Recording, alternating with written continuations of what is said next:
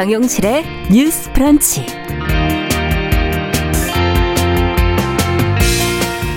안녕하십니까. 정용실입니다. 이재명 경기도지사가 정부와 여당이 합의한 이 5차 재난지원금 소득 하위 88% 지급안과 별개로 이 도민 모두에게 재난지원금을 주는 방안을 검토하면서 지금 민주당 내 대선 주자들이 이를 비판하고 나섰습니다. 아, 도내 시군구 단체장들의 입장도 지금 완전히 통일되지는 않은 것으로 알려지고 있는데요. 경기도가 독자적인 방안을 검토하는 배경은 어디에 있는 것인지 형평성 논란 등은 어떻게 봐야 할지 고민해 보겠습니다. 네, 브라질, 러시아, 인도를 비롯해서 브릭스라고 불리던 이 신흥 경제 강국들이 코로나19를 겪으면서 존재감이 점점 더 약해지고 있습니다. 이들의 회복 속도가 느린 이유는 무엇인지 어, 해외 언론의 분석을 한번 들여다보겠습니다. 8월 3일 화요일 정용실의 뉴스 브런치 문을 엽니다.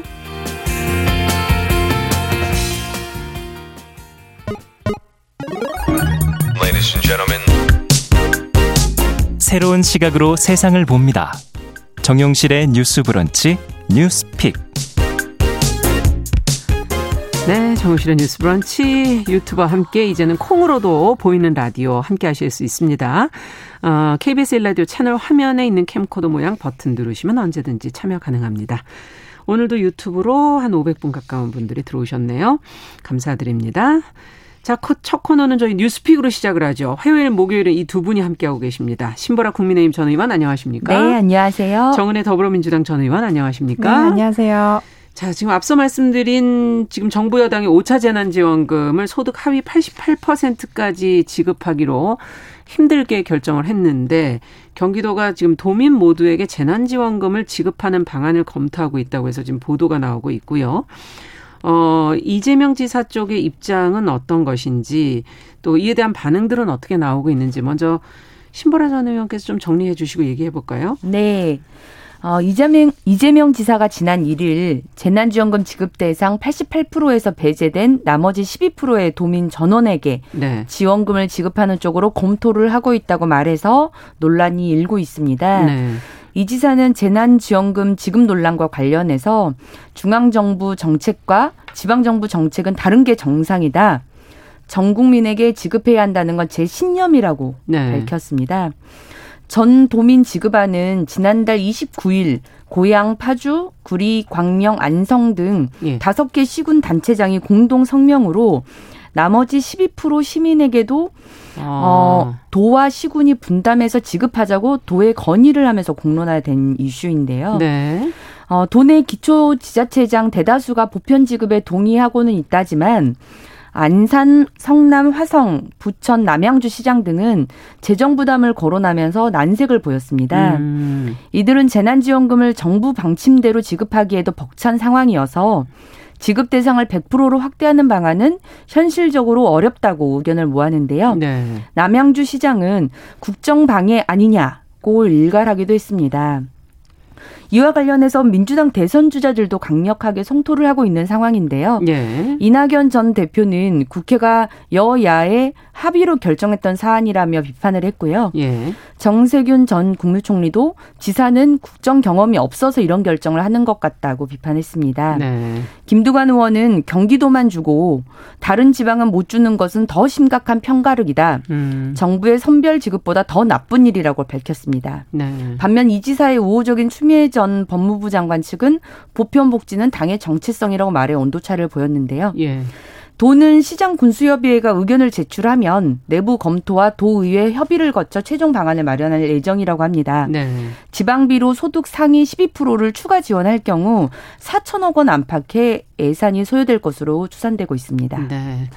자, 지금 앞서 얘기해 주신 것 중에서 이제 과연 중앙정부와 지방정부의 입장이 다르다, 다를 수 있다는 건 어떤 부분에 다를 수 있는 것인지 뭐 이런 것도 좀 검토가 필요한 것 같고, 어, 다른 지자체와의 형평성 문제도 좀 얘기를 좀 해 주신 것 같고요. 그 다음에 돈에 있는 기초단체장들의 입장도 과연 또 어떤 것인지. 어, 한 분 한 분 좀 의견을 들어보죠. 정은혜 전, 의원, 전 의원께서는 아무래도 안에서 보고 계시니까 어떻게 네. 보고 계신지. 일단 저는 그 88%라는 기준을 잡은 거에 대해서 좀 네. 만족하지 못하고 있는 상황인데요. 어, 우리가 그 의원총회 음. 이제 당론으로 결정을 했습니다. 전 국민 재난지원금으로 어, 하겠다라는 거를 이제 어, 결정을 해놓고 네. 사실은 더불어민주당에서 이제 뭐 기재부와 또 야당과 같이 협의를 해서 88%를 정했는데 네. 이게 기준이 굉장히 애매해요. 이게 무슨 음. 기준으로 88%인지 저는 모르겠어요. 네. 아직도 모르겠고 그리고 지금 보면은 어, 건강보험료 기준을 가지고 지금 선별을 하겠다고 하는데 네. 오늘 오전에도 이제 한 뉴스를 들었더니 뭐 월 소득 80만 원을 받는 분은 재난지원금을 못 받는다고 합니다. 예. 특히 가장 중요한 게 이게 우리가 어, 직장보험료 그리고 아. 비직장인 보험료 이게 좀 차이가 있는데요. 지역보험. 네, 네. 사실 직장인일 경우에는 한 특히 또 100인 이상의 좀 큰 회사를 다니는 분들은 또 이제 회사에서 부담을 하기도 하고 그렇죠. 상대적으로 보험료가 좀 낮기 때문에 어좀 연봉을 많이 받다 하더라도 극단적으로 지금 1억이 넘는 사람도 어, 받는 경우도 있다고 합니다. 재난지원금을. 음. 그런 경우가 있는데, 어, 실제로 뭐 지역가입자들 같은 경우에는 이제 재산이랑 합하기 때문에 이제 또 본인이 뭐 집이 있다든지 뭐 그렇죠. 뭐 이런 경우에는 조금 더 보험료가 올라갈 수 있고 그래서 받지 못하는 경우가 생길 수 있다라는 음. 측면에서 건보료를 기준으로 하는 것은 굉장히 좀 음, 옳지 못하다라는 음. 입장이고 그리고 지금 보면 어, 특히 지금 중앙정부, 그 이재명 지사가 얘기한 거는 중앙정부와 지방정부 정책이 다르다라는 고 예. 말을 했는데 실제로 우리가 지방자치가 완벽하게 이루어지진 않고 있지만 예. 거의 미국 같은 경우는 이제 주별로 거의 독립된 하나의 어떻게 보면 이제 기관이라고 독립된 지역이라고 볼 수 있는데 예. 대한민국은 아직도 뭐 지자체가 뭐 완전히 이제 독립적으로 운영하진 못하지만 네. 그럼에도 불구하고 이게 지금 경기도를 전체를 재난지원금을 주게 된다면 4천억 정도가 예산이 추가된다고 합니다. 지금 얘기해 주셨어요. 네네. 예. 그래서 도 대비 뭐 시 군비 부담이 이제 뭐 7대 3이냐 뭐 8대 2냐 이런 음. 논란들이 좀 있긴 한데 그 부분은 좀 조정을 해야 되면 될 것 같고 이게 이재명 지사가 먼저 제안을 한 게 아니고요. 지난 29일에 고양, 파주, 구리, 광명, 안성 그 다섯 개 시군 단체장이 공동으로 이제 성명을 나서서 네. 어, 나머지 12% 시민에게도 도와 시군 이 분담해 지급하자라고 도에 먼저 건의를 한 상황이고요. 음. 그리고 지금 31개의 단체 그 시군 단체장들이 의견을 수렴하고 있고 수렴하고 네. 있고 이 수렴된 의견을 바탕으로 이제 결정을 할 예정이라서 음. 이게 어떻게 보면 이재명 지사가 뭐 개인적인 뭐 선거에 이용을 한다든지 뭐 본인의 뭐 도에 있는 예산을 가지고 개인의 뭐 이익을 챙기려고 한다. 뭐 이렇게 보는 거는 좀 옳지 않을 것 같다고 생각합니다. 네. 어쨌든 어, 이것을 하려면 재정 독립성이 좀 있어야지 가능한 것이 아닌가 하는 그런 생각이 들고. 자, 어떻게 보십니까? 신보라 의원께서는.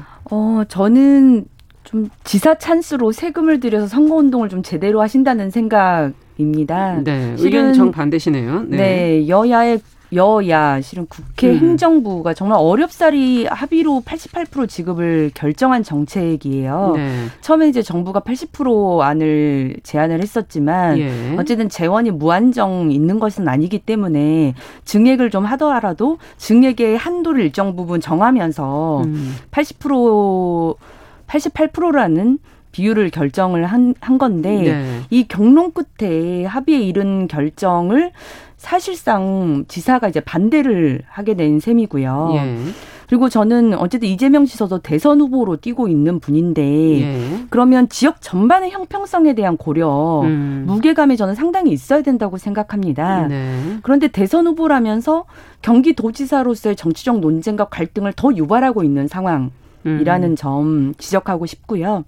그리고 정부 예산이나 도비도 네. 결국은 네. 국민 세금입니다. 그렇죠. 그거를 그냥 국비냐 지방비냐라고 쪼개는 음. 것뿐인 거죠. 네. 그래서 원래 재난지원금도 원래 규모보다도 더 증액이 돼서 8조 7천억 7,400억 원 정도가 되는데 네. 거기에 지금 경기도만 전 국민으로 그럼 상위 12%까지 더 확대해서 지급하겠다고 하면 또 4천억 원이 또 추가되는 거거든요. 네. 그러면 저는 정말 그 지방자치의 어떤 차별적인 시정을 펴기 위해서 네. 실은 네. 시와 관련된 어떤 그런 세목들도 많이 있을 텐데 음. 그런 것들이 오히려 쓰이지 않음으로 인해서 갖는 시의 부담도 분명히 있다고 봅니다. 네. 그래서 지자체장의 한 호소를 저는 귀 기울일 부분이 있다고 생각하는데 인터뷰에서 한 지자체장이 이렇게 얘기를 했어요. 작년에도 음. 경기도가 따로 재난지원금을 지급하기로 결정하면서 네. 주요 시책 주민 수건 사업을 포기하거나 밀러, 밀어놨다. 네. 경기도는 좋은 효과를 얻었을지언정 재정 부담이 컸던 각 지자체들은 민선 7기 공약을 제대로 이행하는데 큰 어려움을 겪었다. 네. 이런 인터뷰가 있었거든요. 예.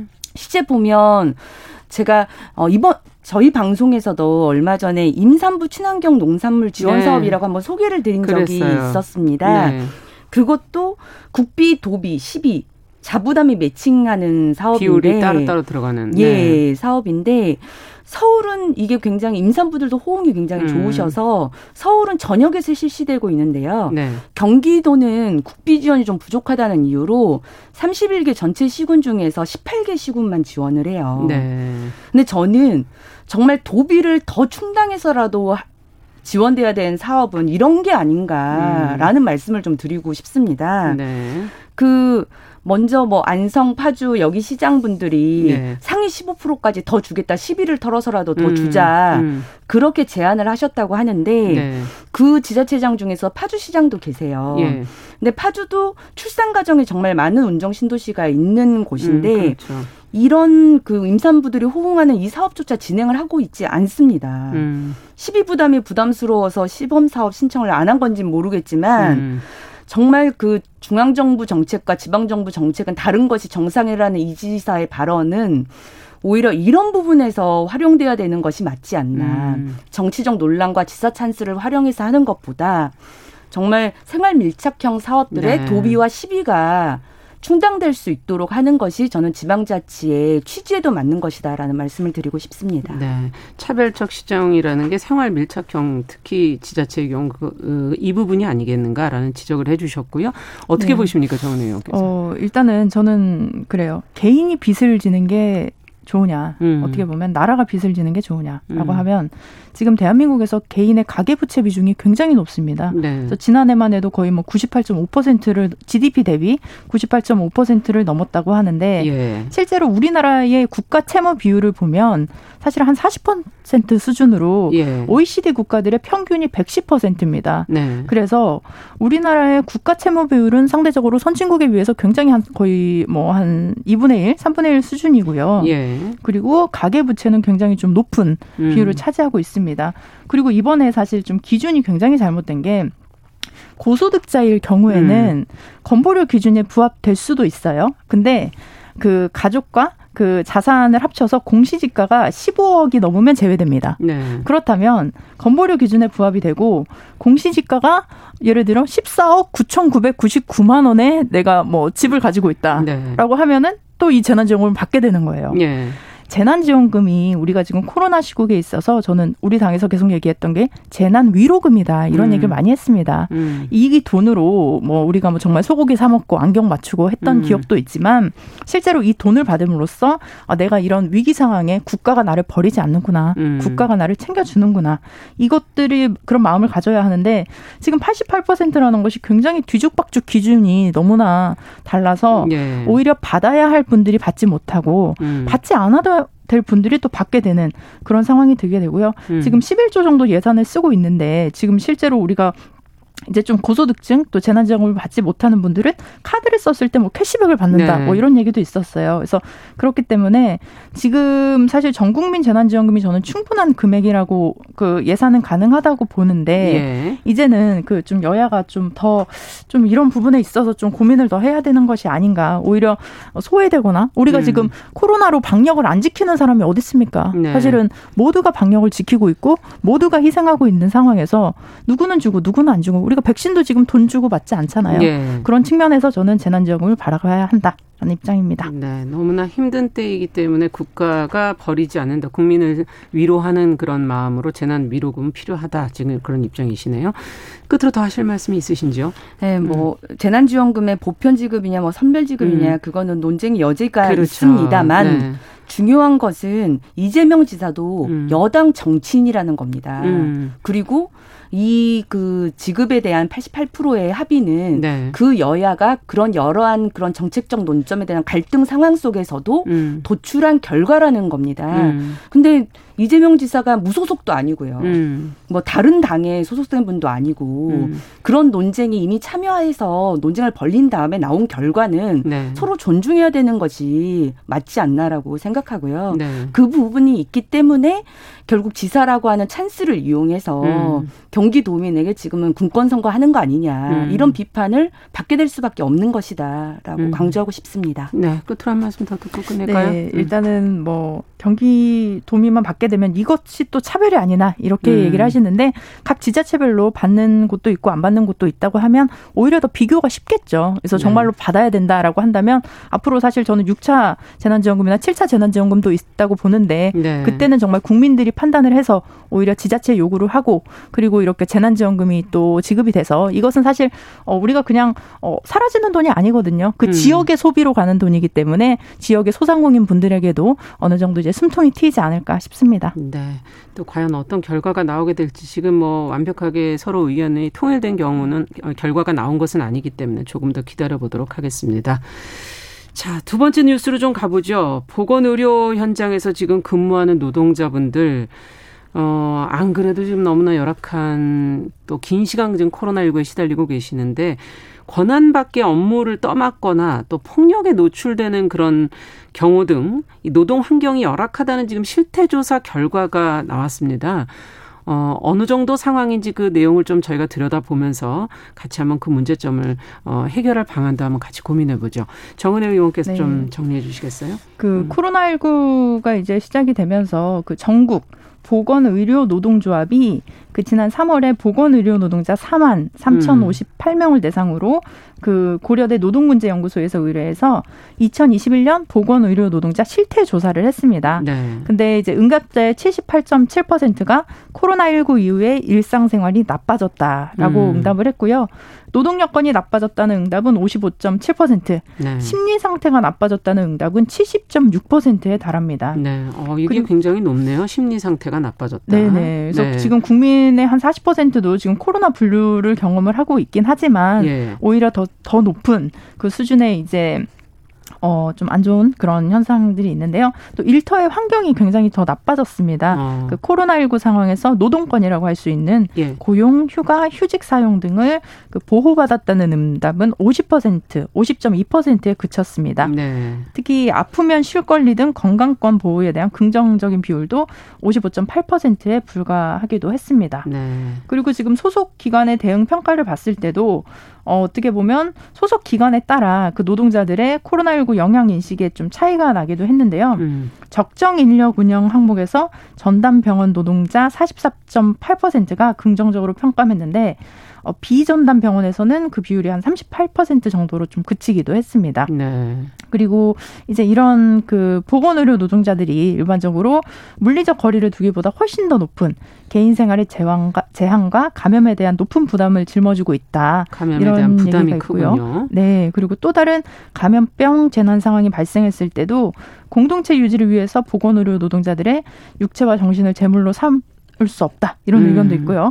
그래서 가장 최선의 방역과 진료 체계 구축은 충분한 인력의 확보에 있다라고 그 최복준 어, 보건의료노조 정책국장이 또 이런 말을 하기도 했네요. 네. 지금 나온 내용을 뭐 아마 듣지 않으셔도 상상할 수 있을 정도의 상황이 아닐까 하는 그런 생각이 들고 여러 가지 문제가 지금 복합적으로 그 안에 지금 상존하고 있다는 생각도 들고요. 두 분이 보시기에 가장 좀 시급한 문제라 그럴까요? 아니면 가장 중요한 걱정스러운 문제는 무엇이라고 보시는지 어떤 대안들을 좀 마련해야 된다고 보시는지 의견을 좀 들어보고 싶습니다. 네. 이번 보고서로 보면 한 축은 간호사가 의사가 해야 되는 어떤 간단한 치료랄지 타 네. 직종 업무를 수행하는 어떤 비율들이 굉장히 높고 그에 따른 음. 직업 만족도도 매우 낮다는 부분들이 있고요. 네. 또 한 축은 또 코로나19 상황이기 때문에 더더욱 그런 간호사들이나 의료 인력들의 어떤 노동권 보장 문제, 그렇죠. 심리 문제, 건강권 보호 문제 예. 이런 것도 굉장히 심각해지고 있다라고 하는 것 네. 이런 것들을 보여주는 지표인 것 같습니다. 과거에도 이제 뭐 최근에도 계속 음. 있지만 태움 문화라고 많이 하잖아요. 간호사들 네. 사이에서도 그렇죠. 어 굉장히 어 노동권이나 이런 것들을 제약하고 네. 어 그에 따른 어려움들이 많이 있었는데 음. 이게 인력 부족으로 인한 문제와 음. 그다음에 처치의 일부를 간호사들에게 맡기면서 음. 위법과 탈법의 경계에 생기면서 어, 생기는 문제 네. 이런 것들도 굉장히 큰 것 같습니다. 네. 그리고 코로나 19 때문에 실은 전담 인력이 계속 어, 증가해야 함에도 불구하고 인력이 계속 부족한 상태에서 그렇죠. 그냥 현원들이 시간을 늘리고 노동 시간을 음. 늘리고 하면서 버티고 있는 거죠. 버티고 있는 네. 상황이죠. 저는 그래서 근본적인 어떤 인력 충원 문제가 중요할 수밖에 없다라고 보고요. 예. 다만 이제 의사가 해야 되는 여러 치료나 타 직종 업무가 늘어나는 부분에 대해서는 네. 실제 이 부분에 대해서도 보건복지부가 문제를 굉장히 심각하게 인지하고 있어서 예. 최근에는 그 간호사들의 업무 규정성 문제에 대한 예. 그런 규칙을 실제 입법 예고한다고도 합니다. 음. 실은 그래서 그거를 이제 전문 간호사제라고 하는데요. 전문 간호사제. 네, 해당 분야 3년 이상의 경험, 그다음에 음. 특정 분야의 전문성 인정되는 간호사를 전문 간호사라고 하는데 요.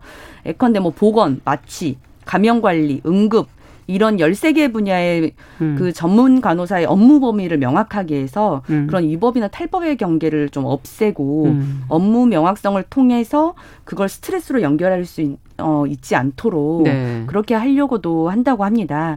근데 우리나라의 의료 인력 자체가 굉장히 부족하군요. 부족하다고 해요. 네. 그 OECD 국가들에 비해서 병상 수가 세배나 많은데 의사와 활동 간호사 수는 훨씬 적다고 하고요. 아, 인력은 적고 네. 병상은 많고. 그렇죠. 네. 그리고 특히나 이제 비인기 국가에는 전공의도 배정이 되질 않고 예. 인턴도 돌아가면서 배정이 되는데 만약 네. 인턴도 배정되지 않으면 간호사들이 그 처치 업무를 담당하다 보니까 아, 그래서 업무 범위가 예 맞습니다. 위법과 탈법의 선을 왔다 갔다 하는 네. 거군요. 그래서 네. 근본적으로는 그 의사 인력을 늘리는 것 그리고 네. 의사 인력을 또 늘려서 제대로 그런 배치를 또 하는 게 배치를 필요하겠네. 하려면 네. 의료 수가 체제 개선도 함께 이루어져야 아, 한다는 네. 그런 어, 분야의 목소리들이 많이 나오고 있습니다. 네, 지금 그 뭐 문제를 들어가서 보니까 상당히 여러 가지 지금 문제로 네. 연결이 되는 것 같다는 생각이 드는데요. 정은혜 의원께서는 네. 어떻게 보십니까? 일단 간호사 분들이 지금 거의 저는 어, 삼중고를 갖고 갖고 있다 음. 이렇게 생각을 하는데요. 그 음. 말씀하셨던 태움이라는 부분, 그래서 네. 간호사 내부에 있는 그런 갈등이 있고요. 그렇죠. 그리고 이제는 코로나로 인해서 그 환자분들, 예. 어, 떤 환자들 분들은 이제 막 배달 음식을 시켜달라, 예. 짜장면을 예. 먹고 싶다. 뭐 예. 물론 그 마음은 이해됩니다. 근데 그걸 간호사한테 이제 막 어, 포감을 요구하고. 한다든지, 네. 예, 오히려 본인이 코로나에 걸렸으니 어, 내가 한번 걸린 걸 너도 뭐 당해라, 막 이렇게 하시는 분들도 아. 있다고 해요. 그래서 그럼 환자분들로 인한 고통이 있을 수 있고 음.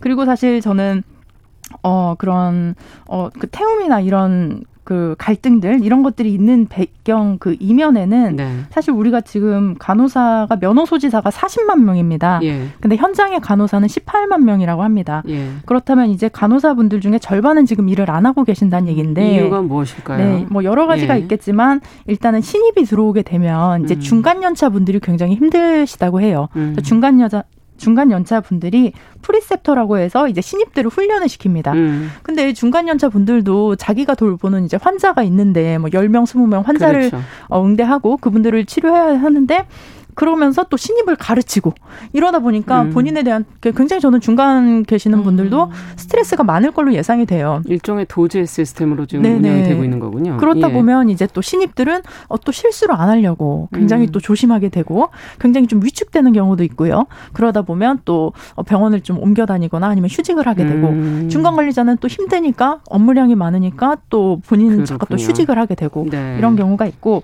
그리고 마지막으로는 사실 저는 그 연봉 소통에 있어서도 굉장히 좀 문제가 많다. 부분이죠. 네, 네, 사실은 우리가 저도 그래요. 아무리 힘든 일이 있어도 좀 돈을 많이 준다. 이러면은 제가 또 참고 일을 할 수도 있고 그러기도 하는데 대우라고 생각이 드니까요. 네, 그리고 음. 사회적으로도 좀 존경을 받느냐, 음. 또 사회에서 얼마나 우호적으로 보고 있느냐. 네. 그리고 이제 미국 같은 경우는 간호사가 굉장히 좀 중산층으로 우리가 평가를 하고 네. 사회적인 예우도 좋고 어 그리고 오히려 사실은 간호사 또 경찰관, 소방관 음. 이런 분들은 어떻게 보면 우리가 조금 더 보호를 해야 된다고 저는 생각을 맞습니다. 합니다. 그분들이 건강하셔야지 사실 간호사가 행복해야 환자가 행복한 거거든요. 맞습니다. 근데 그런 측면에서 음. 바라봐야 하는데 우리는 당장 간호사를 어떻게 보면 좀 특히 간호조무사분들도 네. 마찬가지고요. 약간 소비하는 경향이 있는 것 같아요. 소모하게 음. 되고 의사 수가 적다 보니 음. 의사가 해야 될 일을 간호사가 하게 되고 그러다 보면 간호사도 힘들고 간호사가 힘들면 또 환자도 힘들고 그렇죠. 이게 굉장히 악순환이 되는 것 같습니다. 그래서 네.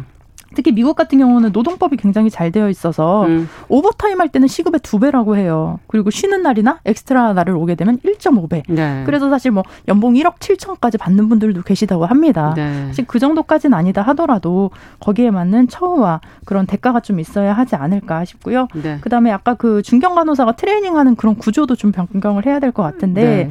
미국 같은 경우는 그 오리엔테이션을 하고 평가를 해서 좀 객관적인 연봉 체계를 만든다고 해요. 음. 그래서 그런 측면에서 모두가 좀 행복한 어, 환자와 간호사 이런 구조가 네. 되길 바랍니다. 아, 들여다 보니까 정말 제도적으로 또 비제도적인 측면에서도 개선해야 될 부분이 많고 오늘 시간상 여기까지밖에 얘기를 들을 수 없지만 나 차후에도 한 번더 네. 깊이 있게 좀 다뤄봐야 될 문제가 아닌가 하는 생각이 드네요. 자 오늘 아주 어, 중요한 실태 조사 결과를 저희가 한번 들여다본 것 같습니다. 두 분과 함께했습니다. 뉴스픽 정은의 신보라 전 의원과 함께했습니다. 감사합니다. 네, 감사합니다. 감사합니다. 네, 정용실의 뉴스브런치 듣고 계신 지금 시각 10시 31분이고요. 라디오 정보센터 뉴스 듣고 오죠. 방역 당국이 국내에서도 코로나19 델타 플러스 변이 바이러스 감염자가 2명 확인됐다고 밝혔습니다. 델타 플러스 변이는 현재 전 세계적으로 유행하고 있는 인도 유래 델타 변이에서 파생된 바이러스로 델타 변이보다 전파력이 강한 것으로 알려져 있습니다. 어제 하루 동안 47만여 명이 새롭게 백신 1차 접종을 받은 가운데 오늘 중으로 1차 접종자가 2천만 명을 넘을 것으로 보입니다. 오늘 0시 기준 1차 접종 완료자는 1994만 7,507명으로 인구 대비 접종률은 38.8%입니다. 국민의힘 최재형 전 감사원장과 원희룡 전 제주지사가 오늘 더불어민주당 이재명 경기지사의 경기도민 100% 재난지원금 지급 방안에 대해 도정 권력의 사유화, 매표 행위라고 강하게 비판하고 나섰습니다. 국회 국방위원장인 더불어민주당 민홍철 의원은 이달 예정된 한미연합훈련과 관련해 연례적으로 해왔기 때문에 원칙적으로 해야 한다고 본다고 밝혔습니다. 또한 김혜정 노동당 부부장의 반발 담화에는 한미 연합훈련의 비밀로 원하는 바를 얻으려는 상투적인 전술이라고 평가했습니다. 지금까지 정보센터 뉴스 정한나였습니다.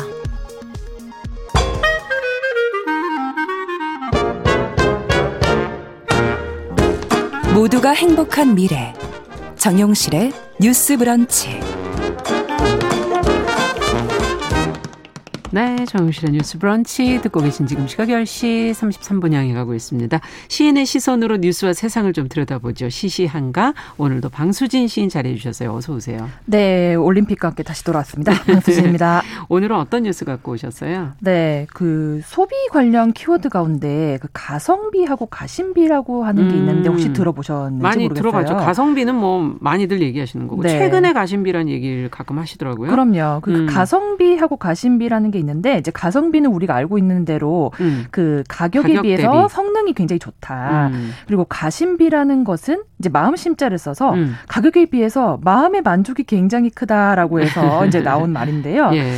그 코로나 19로 인해서 다들 힘든 시기니까 사실 이 가성비를 추구하는 사람들도 많지만 음. 그에 비해서 좀 마음 놓고 즐기지 못하는 분위기를 해소하기 위해서 가심비 소비를 하는 아. 사람들이 많이 늘어나고 있다고 합니다. 예. 예, 맛집이나 비싼 음식점에 다녀온 사진들을 좀 SNS에 올리기도 하고요. 예. 특히 이제 저희가 주목해야 될 부분이 명품 매장의 세일이나 한정 상품의 판매를 기다리면서 새벽부터 줄을 서고 문을 열자마자 질주하는 이른바 오픈런을 하는 사람들이 많다고 하는데요.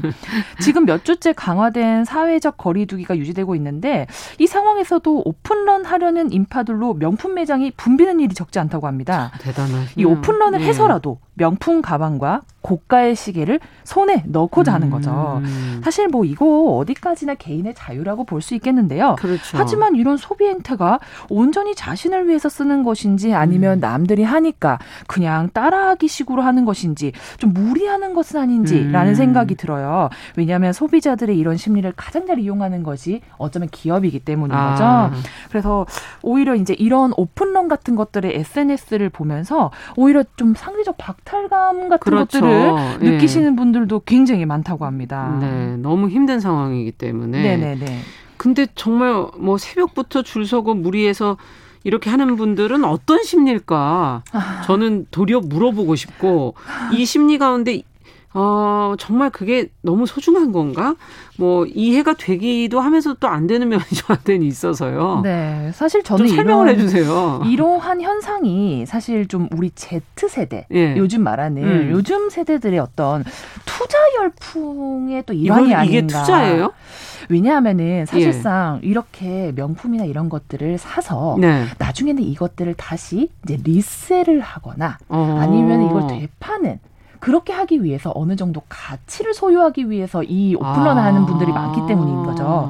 사실상 뭐 저희가 요즘에 말하는 암호화폐, 뭐 예. 비트코인 아니면 뭐 NFT 저희가 다룬 주제죠. 예. 이런 것들 등의 어떤 현물 투자 열풍처럼 요것들이 이제 Z 세대의 어떤 시대적 현상이 아닐까라는 생각도 해보고요. 음. 요즘 세대들이 사실 이런 불확실한 미래에 대해서 불안감이 그만큼 급증했다라는 그렇죠. 반증이 아닐까. 예. 좀 명품을 얻기 위해서 좀 과도한 어떤 소비를 하는 것 나쁘다고는 볼 수 없지만 그것이 심화되면 음. 흔히 말하는 한탕주의 같은 것들이 음. 일환이 되지 않을까 좀 우려의 생각도 들지 드는 것이 사실입니다. 아니 그러면은 직접 지금 어, 방수진 씨는 이런 경험이 있으세요?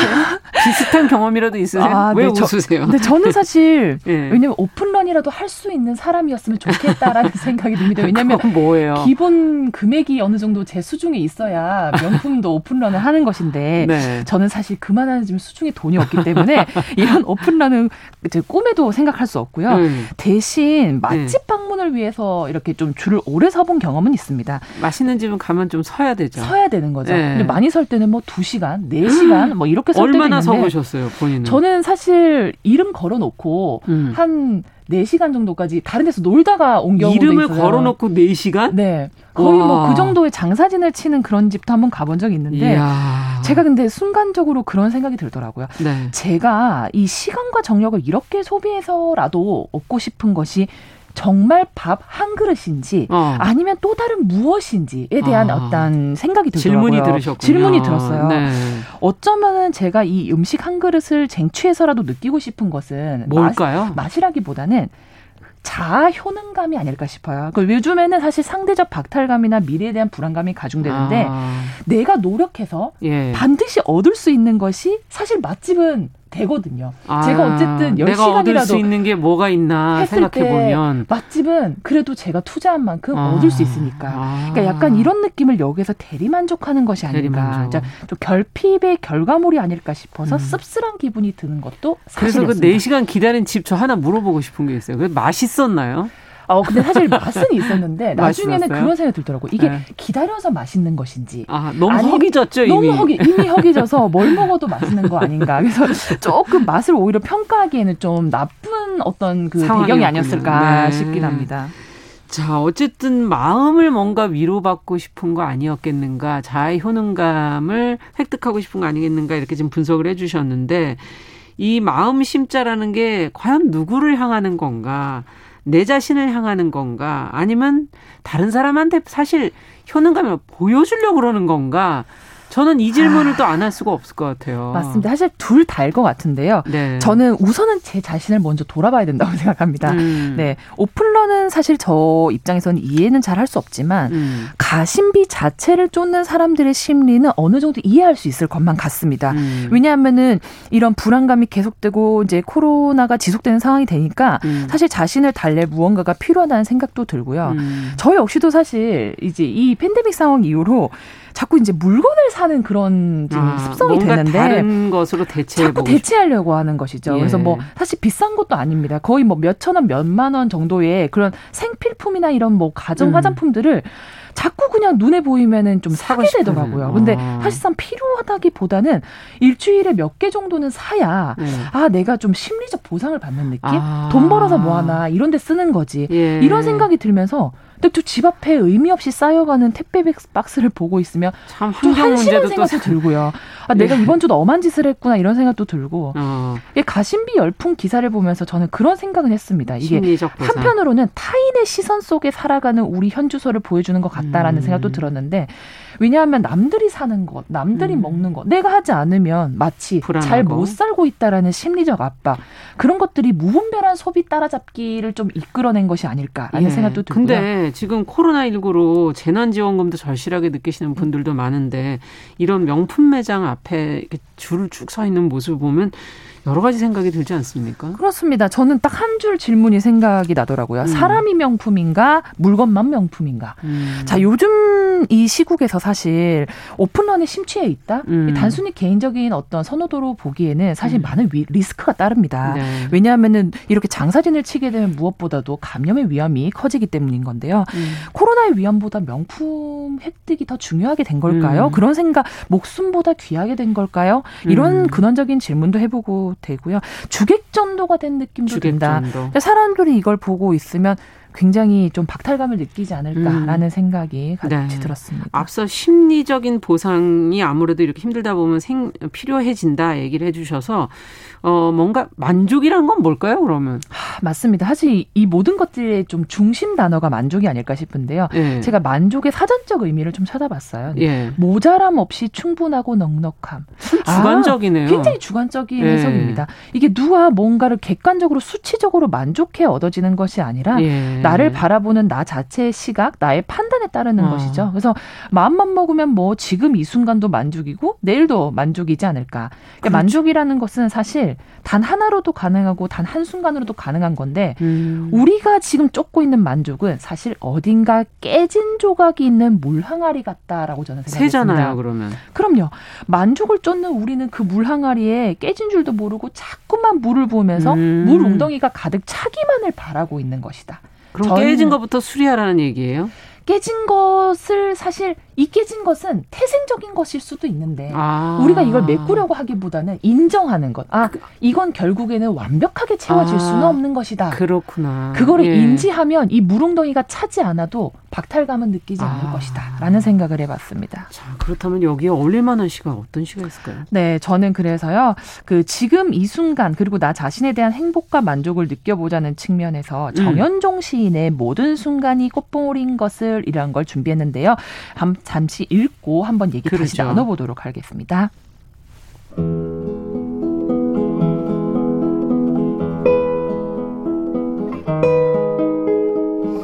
모든 순간이 꽃봉오리인 것을 정현종. 나는 가끔 후회한다. 그때 그 일이 노다지였을지도 모르는데. 그때 그 사람이, 그때 그 물건이 노다지였을지도 모르는데. 밤벙어리처럼 귀머거리처럼 보내지는 않았는가? 우두커니처럼 더 열심히 그 순간을 사랑할 것을. 모든 순간이 다 꽃봉오리인 것을. 야, 갑자기 뜨끔하게 만드는 시인데 굉장히 뜨끔하죠. 저도 이 시를 보면서 야 정말 내가 그랬구나. 살다 보면 참 만족을 모르고 그러네요. 저가 끊임없이 새롭고 다른 무엇인가를 쫓고 사는 우리 모습을 발견할 수 제일 있는데 제일 뜨끔한 부분이 어디냐면 그때 그 사람이 그때 그 물건이 노다지였을지도 모르는. 그럼요. 다 지나간 거 지금 뭐 어떻게 하겠어요? 미련 남고 집착하고 네 그런 예. 것들이 저희가 끊임없이 만족을 추구하는 저희 음. 모습인데 오늘 말씀 나눈 이런 오픈런 가심비 열풍 아. 현상도 어쩌면 다른 자기 부족한 무엇인가를 맞아. 끊임없이 다른 요소로 채우고자 하는 결국 뭐 안 깨진, 채워지죠 뭐 깨진 물항아리에 계속 물 붓는 행인데 내가 부족한 건데 그럼요 정작 예. 근데 그러면서 우리 모든 순간에 꽃봉오리를 음. 우리는 보지 못하고 놓쳐버렸을 수도 있다. 예. 생각해 보게 하는 그런 19절이었던 네. 것 같습니다. 방수진 시인과 함께한 시시한가 오늘은 가심비 소비 오픈런에 대해서 같이 한번 생각해 봤습니다. 만족하는 하루가 되셨으면 좋겠네요. 감사합니다. 감사합니다.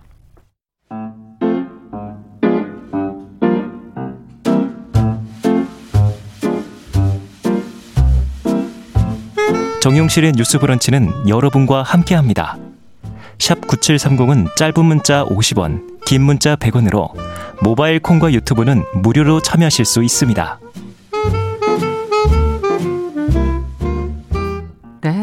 이번에는 국제사회 이슈를 좀 깊고 넓게 살펴보겠습니다. 국제뉴스 오늘도 조윤주 외신캐스터 잘해주셨어요. 어서 오세요. 네, 안녕하세요. 어, 브릭스라고 하는 단어를 들었던 게 좀 꽤 오래된 것 같은데 이게 네, 원래 브라질, 러시아, 인도, 중국 네. 이 중에서 중국이 이제 경제 강국으로 나왔기 때문에 맞습니다. 이게 무너진 건가요, 브릭스가 어떻게 어, 봐야 되나요? 유행이 좀 네. 사라졌다. 유행이 끝났다. 네. 네, 약간 이렇게 봐야 될것 음. 같은데요. 한때 은행에서 브릭스 펀드 팔았었거든요. 그래서 시작이 된 건가요? 네, 브릭스 많이 펀드? 저도 사실 아. 가입했었거든요. 아. 네.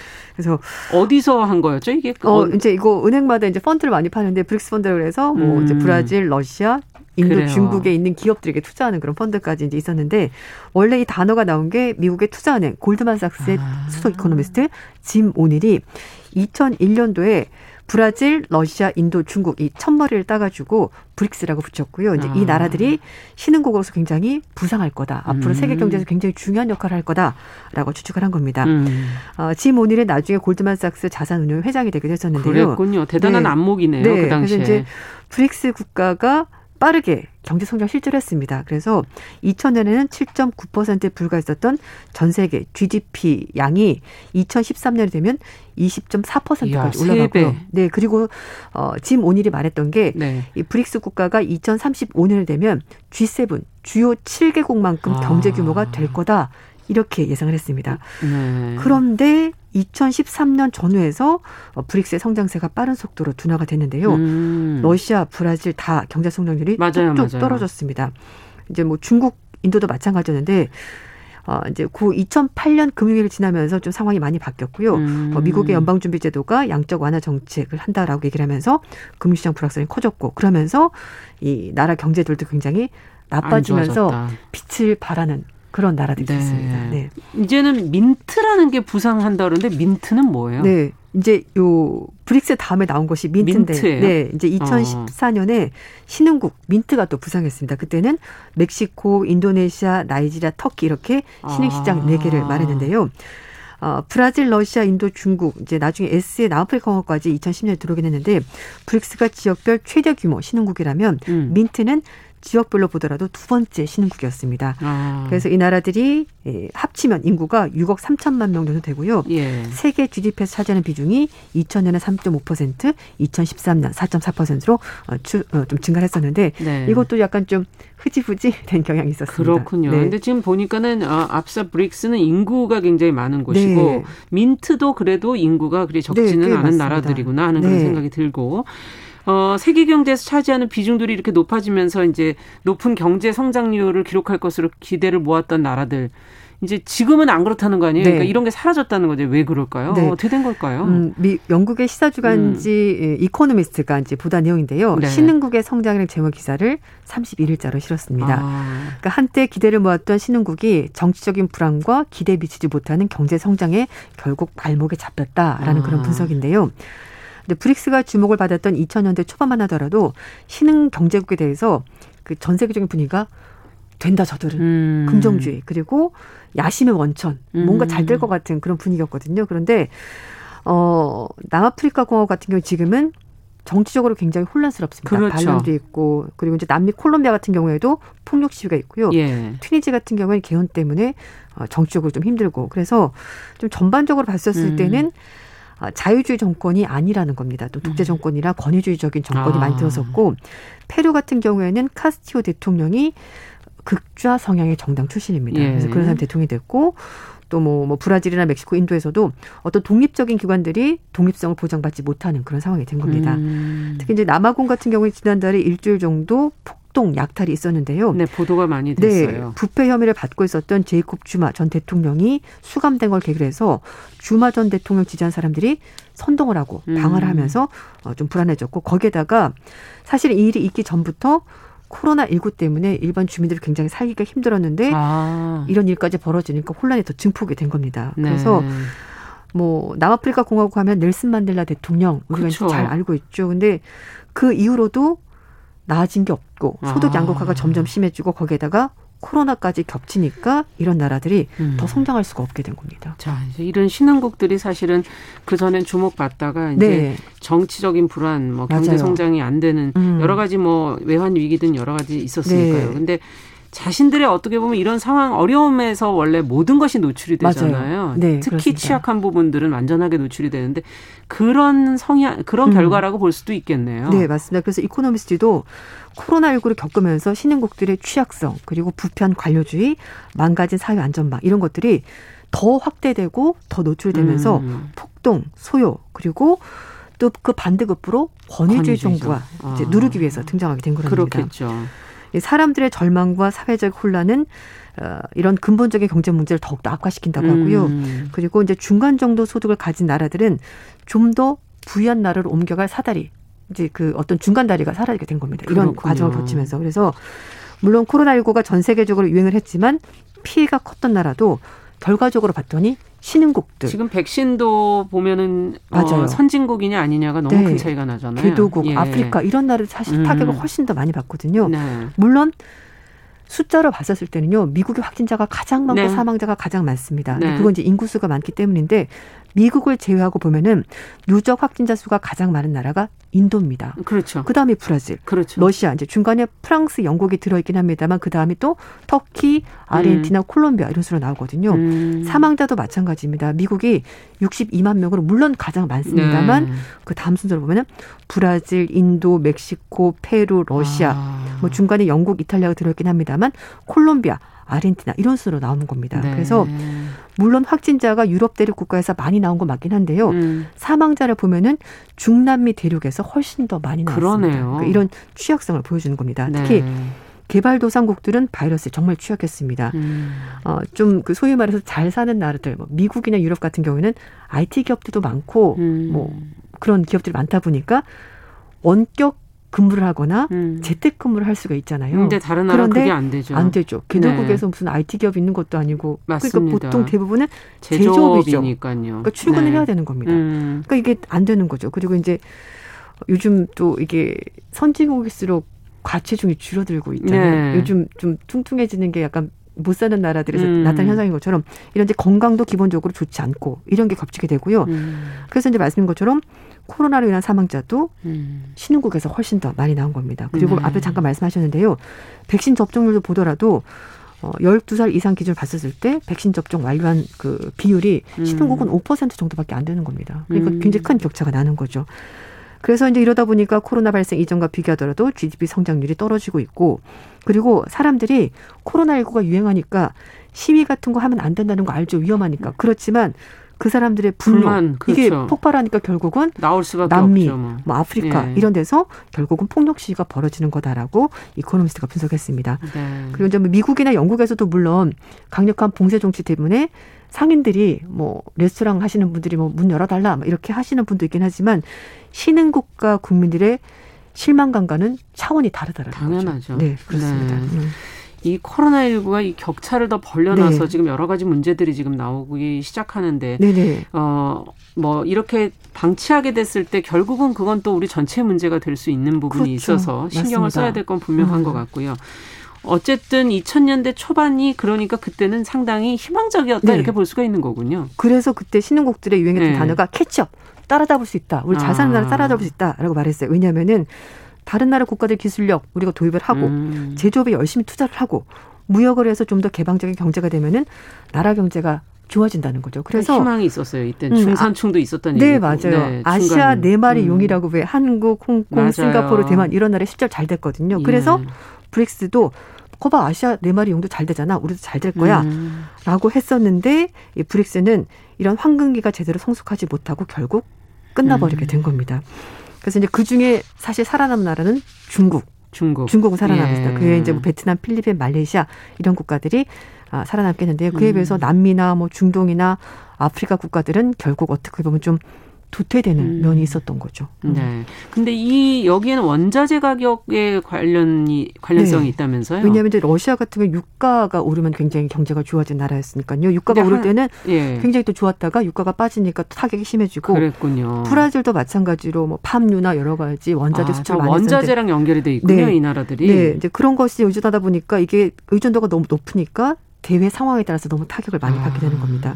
그리고 또 하나 신흥국들이 해결하지 못한 여러 가지 문제 중에 하나가 사회 기반 시설 인프라 문제가 또 있습니다. 네. 그래서 남아공 같은 경우에는 전력 공급이 굉장히 좀 좋지 않다고 해요. 음. 그래서 어 이제 남아공 같은 경우 지금 음, 남반구니까 겨울이잖아요. 그렇죠. 그래서 올 겨울에 대규모 정전을 하겠다라고 자. 하니까 사람들이 안 그래도 힘든 데다가 이런 문제까지 겹치니까 더 힘들어지게 되는 거죠. 그렇다면 앞으로 브릭스 경제가 살아나면 살아난다면 아. 살아나면서 이 경제가 좀 허리가 받쳐지는 네. 희망을 좀 찾을 수 있는 날이 올 수 있을까요? 어, 일단 뭐 지금 당장은 좀 살아남기가 힘들 것 같다는 얘기도 있고요. 그리고 이제 미국이 음. 앞으로 금리 올리게 되면 신흥 경제적 타격을 받을 텐데 그래도 불구하고 그럼에도 해야 되는 것은 사람에 대한 투자, 음. 교육 이건 반드시 해야 된다고 합니다. 예. 왜냐하면 어쩌면 이 나라들은 사람을 통한 투자를 이용해서 그걸 가지고 살아남았기 음. 때문에 그건 반드시 해야 되고 그리고 요즘 보호무역주의, 음. 미국도 그렇고 중국도 마찬가지로 그렇죠.